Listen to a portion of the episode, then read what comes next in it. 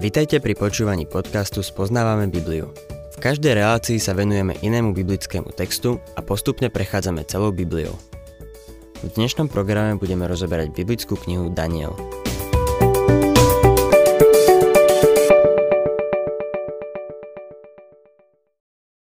Milí poslucháči, v minulej relácii sme sa zaoberali Danielovou modlitbou.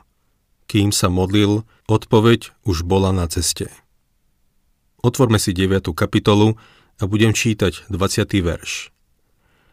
Pokorne som sa modlil, vyznával som svoj hriech a vinu môjho ľudu Izraela a predkladal som hospodinovi svojmu Bohu prozbu za Boží svetý vrch. Daniel vraví Pokorne som sa modlil, vyznával som svoj hriech. Všimneme si, že tu Daniel hovorí svoj hriech. Vyznal, že je hriešnik. Je zaujímavé, že nikde v Biblii sa nespomína ani jeden Danielov hriech. Naopak, keď sa jeho nepriatelia snažili nájsť na jeho živote niečo zlé, nevedeli nájsť nič. A môžeme si byť istí, že nebol kameň, ktorý by neotočili. Veľakrát som už povedal, že nikto nie je spasený zachovávaním desiatich božích prikázaní. A takisto som povedal, že ak niekto vie o niekom zo starej zmluvy, že bol spasený dodržiavaním desiatich božích prikázaní, aby mi dal vedieť. Nuž raz po večerných bohoslužbách prišiel za mnou jeden študent a povedal mi Našiel som jedného v starej zmluve, ktorý nikdy nezrešil. Je to Daniel. Povedal som mu, že má pravdu. Nikde nie je zaznamenaný jeho hriech. Potom som mu ukázal tento verš, kde Daniel hovorí – Pokorne som sa modlil, vyznával som svoj hriech. Ak by Daniel nikdy nezrešil, ale povedal by, že vyznáva svoj hriech, potom by klamal, že hriech vyznáva a tým by vlastne zrešil. Takže Daniel bol hriešník, nech sa na to pozrieme z ktorejkoľvek strany. Myslím si, že ten študent bol presvedčený o biblickej pravde, že všetci zrešili a nemajú Božiu slávu. Ak by vás zaujímalo, aký hriech Daniel spáchal, poviem vám, že vás do toho nič nie je. Boh ho nezapísal vo svojom slove. Daniel bol teda hriešnik a stále môžem povedať, že nikto nie je spasený zachovávaním desiatich božích prikázaní. Daniel vydal seba a svoj ľud na Božiu milosť. Predkladal som hospodinovi, svojmu Bohu, prozbu za Boží svetý vrch čo je Jeruzalém a Božie kráľovstvo, ktoré tam bude. 21. verš Kým som sa ešte modlil, Gabriel, ten muž, ktorého som videl predtým vo videní, priblížil sa ku mne v čase večernej pokrmovej obety. Gabriel, ten muž. Gabriel bol aniel a podľa všetkého sa zjavil v ľudskej podobe. Zjavil sa v čase večernej pokrmovej obety v Jeruzaleme, čiže okolo tretej po obede. Gabriel mu povedal proroctvo, kvôli ktorému je táto kapitola veľmi dôležitá pre štúdium eschatológie. Čítajme verše 22 a 23. Pristúpil a takto ku mne prehovoril. Daniel, práve som vyšiel, aby som ti dal plné poznanie. Keď si sa začal modliť, vyšlo slovo a ja som prišiel, aby som ti ho oznámil, lebo si vzácný Bohu. Pochop to slovo a rozumej videniu. Daniel okamžite dostáva odpoveď na svoju modlitbu. Doktor Gebelein raz povedal, že mu to trvalo 3 minúty prečítať si Danielovú modlitbu v hebrečine. Kým Daniel skončil, aniel Gabriel bol tam. So zábleskom v očiach dodal. Gabrielovi to trvalo 3 minúty, kým sa dostal z neba na zem. Samozrejme, keď sa Daniel modlil so zavretými očami, možno tam už Gabriel prestupoval z jednej nohy na druhú a čakal, kým sa domodlí. Pán Boh zasľúbil. Izaiáš 65.24 Prv ako budú volať, ja odpoviem. Dokiaľ budú hovoriť, budem počúvať. Všimneme si, že Daniel bol vzácný Bohu. To je nádherné. Veriaceho Ježiša Krista Boh vidí ako toho, čo je v Kristovi. Podľa listu Efezanom 1.6 nás prijal vo svojom milovanom synovi. Veriaci je vzácný Bohu, lebo je v Kristovi. Čítajme ďalej, 24. verš. 70 týždňov je stanovených pre tvoj ľud a pre tvoje sveté mesto na ukončenie priestupku, na skoncovanie s riechom, na odpustenie viny, na privedenie väčšnej spravodlivosti, na zapečatenie prorockého videnia a na pomazanie svetine svetých. 70 týždňov. To nie sú týždne 7 dní o nič viac ako týždne 7 rokov alebo iných 7 časových úsekov.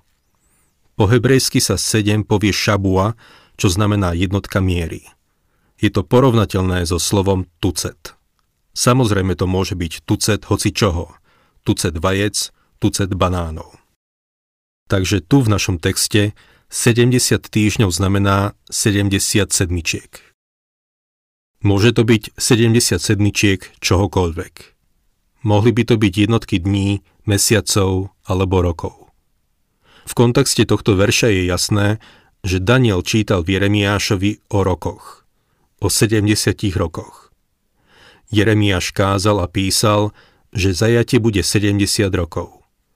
70 rokov zajatia bol konkrétny trest za porušenie 70 sobotných rokov. To je 70 sedmičiek spolu 490 rokov. Za tých 490 rokov Izrael porušil presne 70 sobotných rokov, takže do zajatia išli na 70 rokov. V druhej knihe Kroník v 36. kapitole 21. verši čítame Tak sa splnilo slovo hospodina, vyrieknuté Jeremiášom. Kým si krajina nevynahradí svoje soboty. Po celý čas, kým bola pustá, odpočívala, aby sa naplnilo 70 rokov. Daniel si lámal hlavu nad tým, ako koniec 70-ročného zajatia zapadá do toho dlhého obdobia pohanskej nadvlády nad svetom, ktoré bolo tak jasne uvedené v 7. a 8. kapitole. Očividne si myslel, že po tých 70 rokoch sa jeho národ vráti do svojej krajiny, príde prisľúbený Mesiáš a bude založené kráľovstvo prisľúbené Dávidovi. Ako by teraz mohlo byť oboje pravda? Som si istý, že mu tieto proroctva pripadali nezlučiteľné. Tých 70 týždňov alebo 70 sedmičiek dáva odpoveď na dve otázky. Kráľovstvo Izraela nebude hneď, lebo najprv musí ubehnúť tých 70 sedmičiek. Tých 70 sedmičiek zapadá do časov pohanov a plynú zároveň s nimi. 70 týždňov je stanovených. Slovo stanovený je doslova odrezaný. Týchto 70 sedmičiek má byť odrezaných, ako aj naznačujú nasledujúce verše. 70 sedmičiek pre Izrael a časy pohanov skončia v rovnakom čase, čiže pri príchode pána Ježiša Krista. Toto je veľmi dôležité pre správne pochopenie tohto proroctva. 70 týždňov je stanovených pre tvoj ľud, čiže Danielov národ. To je Izrael. A pre tvoje sveté mesto, čo nemôže byť nič iné ako Jeruzalem. Počas tých 70 týždňov alebo 490 rokov sa má naplniť 6 vecí. Ako budeme postupovať v našom štúdiu, budeme vidieť, že 69 z tých týždňov už ubehlo a zostáva už len jeden týždeň. Toto je tých 6 vecí. Poprvé, na ukončenie priestupku. Tým sa myslí priestupok Izraela. Kríž poskytuje vykúpenie z riechu, z riechu národa, ale nie všetci ho prijímajú. Dnes sa zväzť o vykúpení šíri do posledných končín zeme. Ale v tom poslednom týždni čítame, že Boh hovorí. Zachariáš 12. kapitola 10. verš. No na Dávidov dom a na obyvateľov Jeruzalema vylejem ducha milosti a úpenlivých prozieb.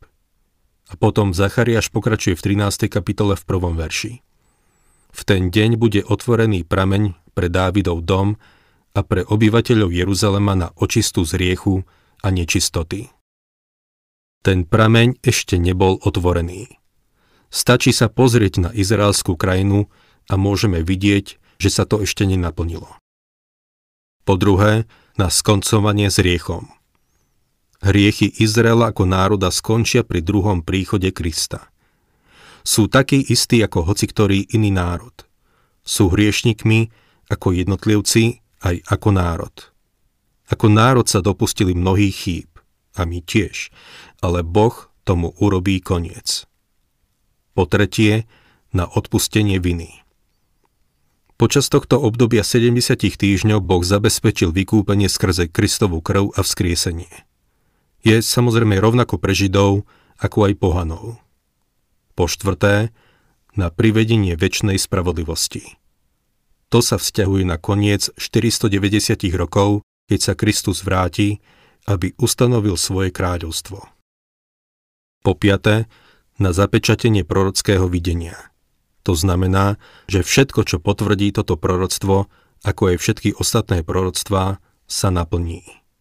A po šieste, na pomazanie svetine svetých. Toto sa vzťahuje na pomazanie svetine svetých v chráme v období tisícročného kráľovstva, o čom hovoril aj Ezechiel. Vráťme sa k nášmu textu a budeme čítať od 25. po 27. verš. Preto vec a pochop – Odvtedy, čo zaznelo slovo o návrate a vybudovaní Jeruzalema, až po pomazanie kniežaťa, uplynie 7 týždňov. Za 62 týždňov bude opäť vybudované námestie a príkopa. Budú to však časy súženia. Po 62 týždňoch bude zabitý pomazaný a nebude ho. Mesto a svetiňu zničí ľud kniežaťa, ktoré príde. Potopa s nimi skoncuje a až do konca vojny bude trvať pustošenie. Za jeden týždeň mnohým nanúti zmluvu. Uprostred týždňa zastaví spaľovanú a pokrmovú obetu. Na ich mieste bude ohavná modla až po stanovené rozhodnutie o konci pustošiteľa. Dobre, milí poslucháči. Otázka je, kedy začína obdobie 490 rokov. Je to podstatné pre správne pochopenie tohto proroctva. Keďže toto obdobie sa premieta do časov pohanov, musí zapadať do sekulárnych dejín a začať nejakým dátumom súvisiacim s časmi pohanov. Samozrejme, existovalo veľa názorov, kedy to začalo. Kýrov výnos ze zdráša 1, Dáriov výnos ze zdráša 6, Artaxerxov výnos v 7. roku jeho vlády ze zdráša 7. Domnievam sa však, že to bude Artaxerxov výnos v 20. roku jeho vlády, ako čítame v druhej kapitole Nehemiáša, lebo práve ten splňa požiadavky 25. verša tejto 9. kapitoly Daniela. Príkaz znovu postaviť mesto Jeruzalem bol vydaný v mesiaci Nisán 445 pred naším letopočtom. Toto teda bude náš počiatočný bod. Po uplynutí prvých 7 týždňov čiže 49 rokov, sa dostávame k roku 397 pred našim letopočtom k Malachiášovi a ku koncu starej zmluvy. Boli to časy súženia, čo potvrdili Nehmiáš i Malachiáš. Po uplynutí 62 týždňov alebo 434 rokov sa dostávame k Mesiášovi.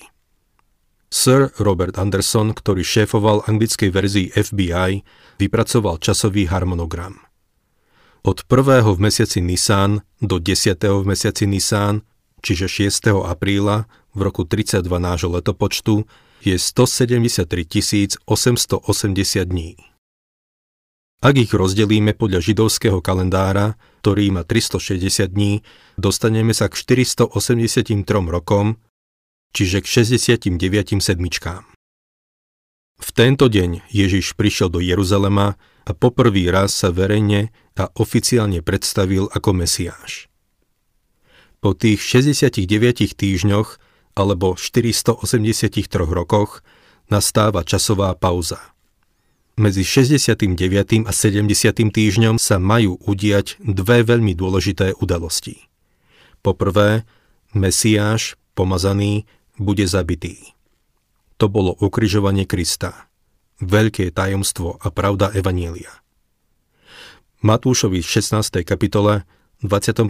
verši sa píše Odvtedy začal Ježiš vysvetľovať svojim učeníkom, že musí ísť do Jeruzalema a mnoho trpieť od starších, veľkňazov a zákonníkov. Bude zabitý a na tretí deň vzkriesený. A v Jánovi 3.15 čítame Aby každý, kto v Neho verí, mal väčší život. Druhá udalosť, ktorá má nastať medzi 69. a 70. týždňom, je, že Jeruzalem bude zničený, čo sa stalo v roku 70 nášho letopočtu, keď tým nástrojom bol Titus rímsky. Ten posledný 70. týždeň, obdobie 7 rokov, sa primietne do budúcnosti a nenasleduje chronologicky po tých ostatných 69 týždňoch. Tá časová medzera medzi 69. a 70. týždňom je doba milosti, o ktorej proroci nevedeli. 70. týždeň je eschatologický. Je to posledné obdobie, ktoré sa má ešte len naplniť. Daniel píše, mesto a svetiňu zničí ľud kniežaťa, ktoré príde. To knieža je Riman, je to malý roh z Daniela 7 a šelma zo zjavenia Jána 13. Po vytrhnutí cirkvy uzavrie s Izraelom zmluvu. Izrael ho príjme ako svojho mesiáša, ale uprostred toho týždňa zmluvu poruší a to tým, že umiestni do chrámu modlu. To je ohavnosť spustošenia. To, o čom si Izrael bude myslieť, že je milénium, sa ukáže ako veľké súženie. Iba Kristov príchod bude môcť ukončiť toto strašné obdobie. Milí poslucháči, žijeme v dobe milosti. Danielov 70. týždeň, veľké súženie, ako ho nazval pán Ježiš, má ešte len prísť.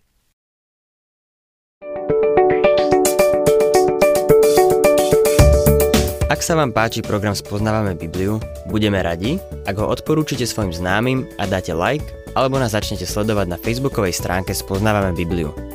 A ak vás niečo oslovilo alebo zaujalo, napíšte nám cez Facebook alebo na adresu spoznávame.bibliu zavinač gmail.com.